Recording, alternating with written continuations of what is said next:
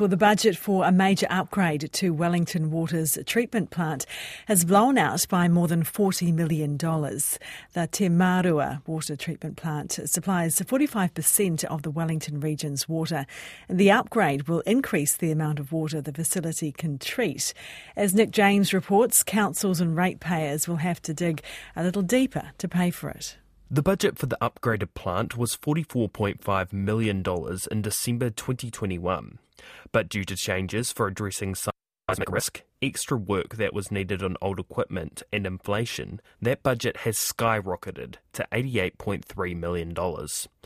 Greater Wellington Regional Council Chair Daran Ponter says it's worrying. It's concerning uh, in a um, fiscally constrained environment, in any environment, uh, to be frank. Um, uh, nobody wants to set out thinking they're paying 40 odd million and suddenly find they're paying 88 uh, million.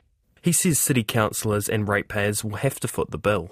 I'm aware that Wellington Water have tried to keep the scope down, but uh, clearly with an increase like this, uh, the water levy that we charge the four metropolitan councils uh, will need to go up to accommodate that. Wellington Water's head of regulatory services, Charles Barker, says they've been dealing with increased costs. Like anyone else building their own home in the last few years, everyone would appreciate since 2021 uh, till now, the cost of building materials and labour have significantly increased at an unprecedented rate. He says there are no plans to ask the Regional Council for more cash. All um, uh, increases in budget have to be justified, and uh, that would be the case for any further expenditure. But at this stage, there's no intention of asking for any more money. Barker says because the scope of the project has increased, with old equipment being fixed, he wouldn't call it a budget blowout.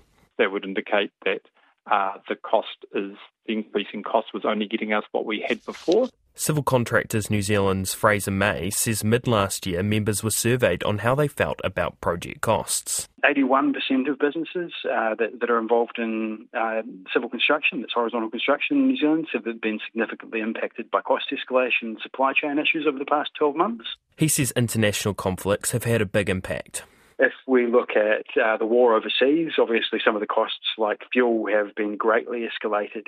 So, I mean, if you look at even the, some of the time frames it's taken to get materials into the country because of that, uh, you know, there, there's been some pretty serious cost escalation recently. I think it's well documented. The cost increases to the Te Mārua water treatment plant upgrade are being accounted for in Greater Wellington Regional Council's upcoming 2024 to 2025 budget. However, it's subject to final approval in the long term plan. That report from Nick James into a major upgrade for Wellington Waters, uh, one of their treatment plants that's blown out by more than $40 million.